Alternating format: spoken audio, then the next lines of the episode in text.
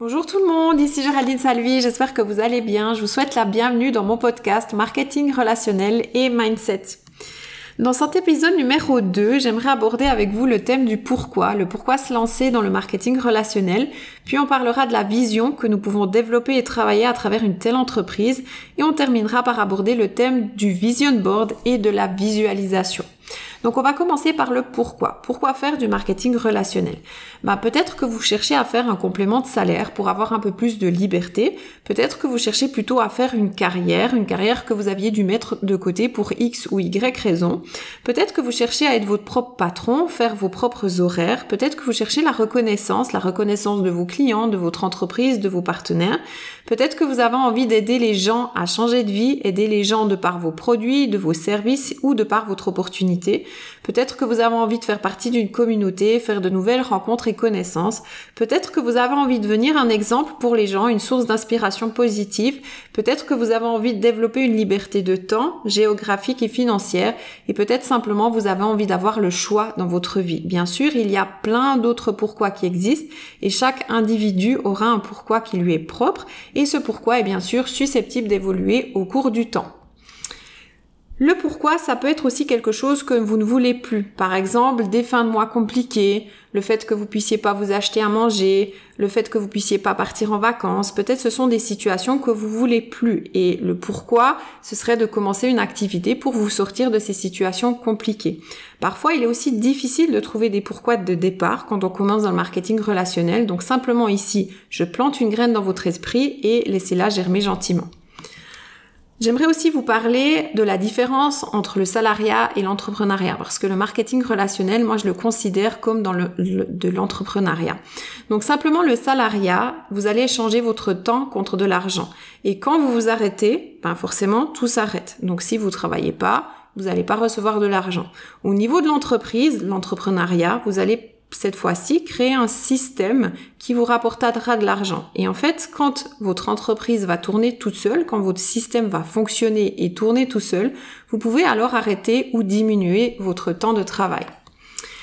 Et puis, le marketing relationnel, vous avez tous les avantages de l'entrepreneuriat sans les avantages suivants. Donc, par exemple, vous n'avez pas d'investissement à faire, il n'y a pas d'employé à gérer, il n'y a pas de charge fixe, il n'y a pas de production à gérer. Donc aujourd'hui, en fait, toutes les entreprises ont des énormes défis pour payer leurs charges, leurs employés. Et c'est aussi pour ça que le marketing relationnel explose et demande vraiment à être connu.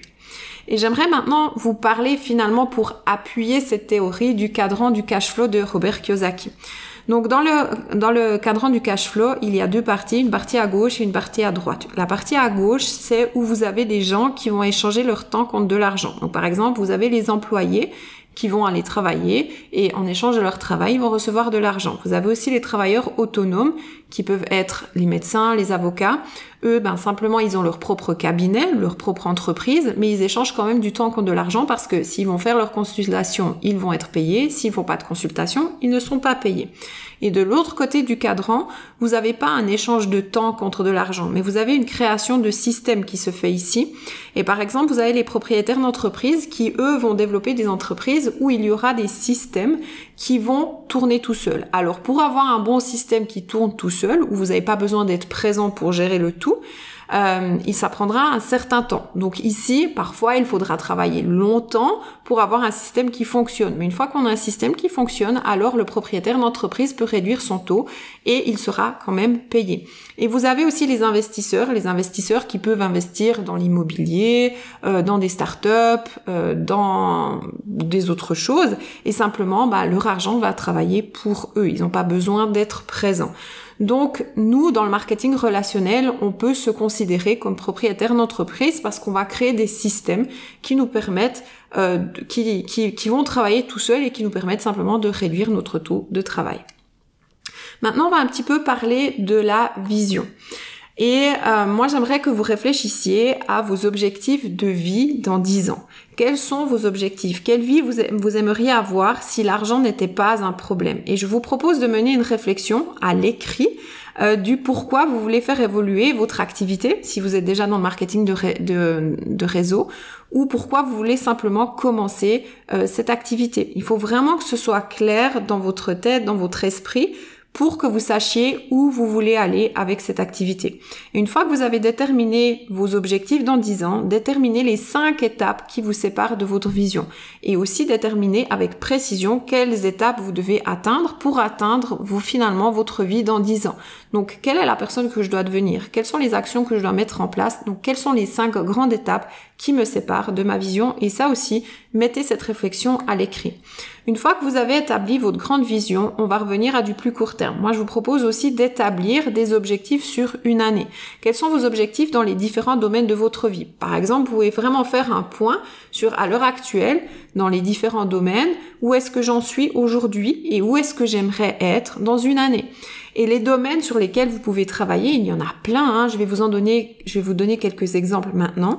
Vous avez par exemple le domaine de la santé, du sport et de l'énergie, le domaine de la finance, le domaine du mindset et l'épanouissement, le domaine des loisirs et plaisirs, le domaine de la spiritualité, le domaine du business, le domaine de la vie sentimentale, le domaine de la contribution, le domaine de la famille et les domaines de, des relations sociales et les amitiés.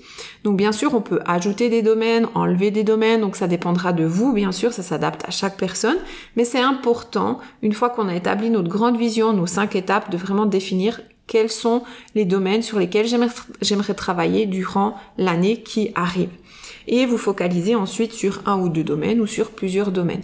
Et pour travailler finalement cette vision, moi je vous conseille aussi d'écouter, effectuer la transition de Darren Hardy euh, parce que ça, ça vous permet vraiment de réaliser ce que vous pouvez obtenir à travers le marketing relationnel. Je vous mettrai aussi le lien de cet audio dans la description de mon podcast. Ensuite, une fois qu'on a déterminé sa vision sur 10 ans, les 5 étapes et nos objectifs sur une année dans nos différents domaines, on va passer à l'action. Hein, parce qu'il n'y a pas de réalisation de vision s'il n'y a pas de passage à l'action. Hein. Moi, je vends pas du rêve, je vends pas des miracles. Donc, je vous explique vraiment les stratégies à mettre en place. Donc, maintenant, c'est le moment d'écrire sa stratégie pour travailler sur un domaine, plusieurs domaines de votre vie pour que vous puissiez atteindre vos objectifs fixés sur un an et que ça vous rapproche finalement de votre vision sur 10 ans. Donc ayez une stratégie en place, ayez un plan d'action et ça va différer suivant ce que vous voulez aller chercher, suivant si vous êtes plutôt dans les domaines personnels ou professionnels ou si vous avez un mix des deux. Et pour vous aider aussi à passer à l'action, à créer votre plan d'action et votre plan stratégique, créez un vision board.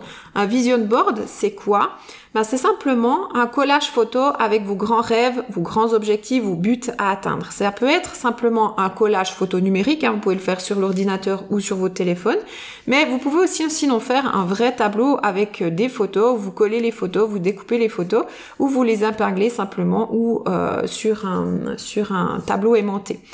Donc le vision board, ça doit pas simplement être matériel. Vous pouvez mettre du matériel dessus, mais le vision board, ça doit vraiment être quelque chose qui vous prend au trip, quelque chose qui vous parle, quelque chose qui vous touche, où vous avez des sentiments qui vont euh, éclore, où vous avez de l'émotion qui peut jaillir.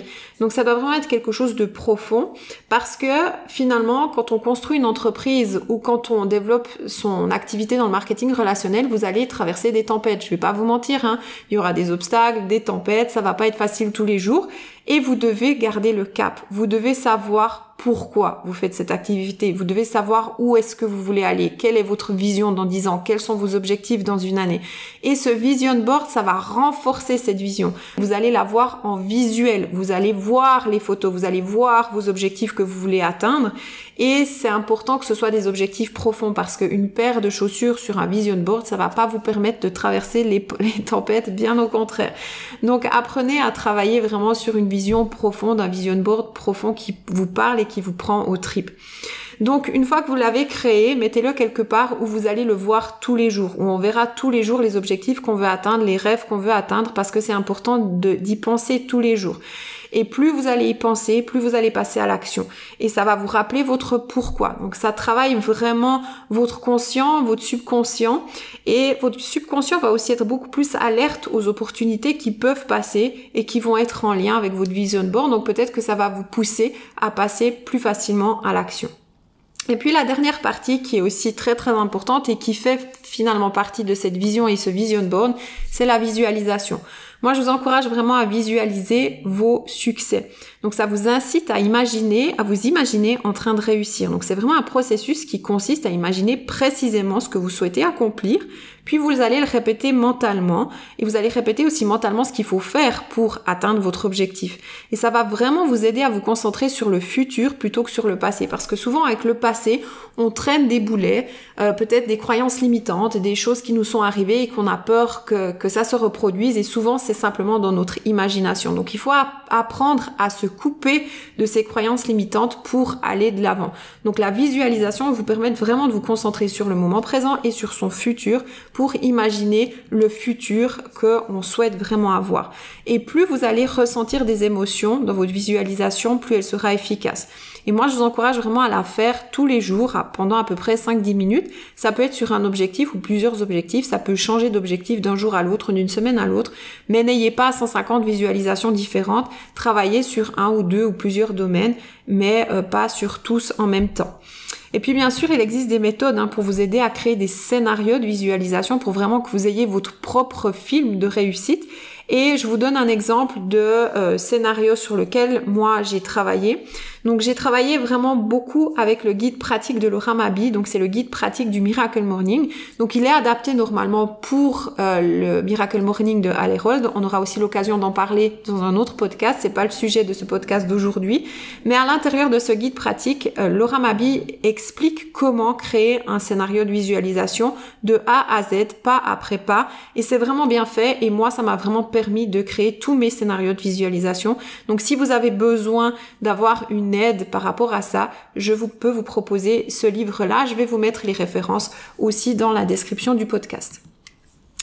Donc voilà, en conclusion de, de, ce podcast numéro 2, moi je vous encourageais vraiment à travailler votre pourquoi, travailler votre vision sur 10 ans, puis les 5 étapes qui me séparent de ma vision, pour que ce soit vraiment très clair dans votre esprit, pour savoir où vous voulez aller, pour que vous ayez un cap à suivre.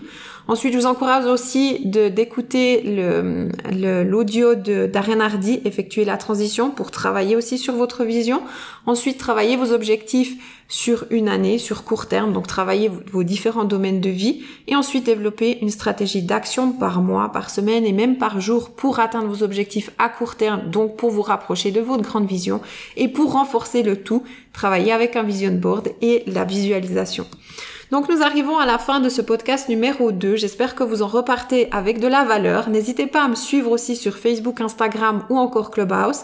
Faites un screen aussi du podcast que vous êtes en train d'écouter, partagez-le sur Instagram et identifiez-moi avec le at géraldine.salvi. On pourra ensuite se connecter et échanger. Et n'hésitez pas à noter mon podcast si vous en repartez avec de la valeur. Je vous remercie de m'avoir écouté, je vous embrasse très fort et je vous dis à la semaine prochaine pour l'épisode numéro 3.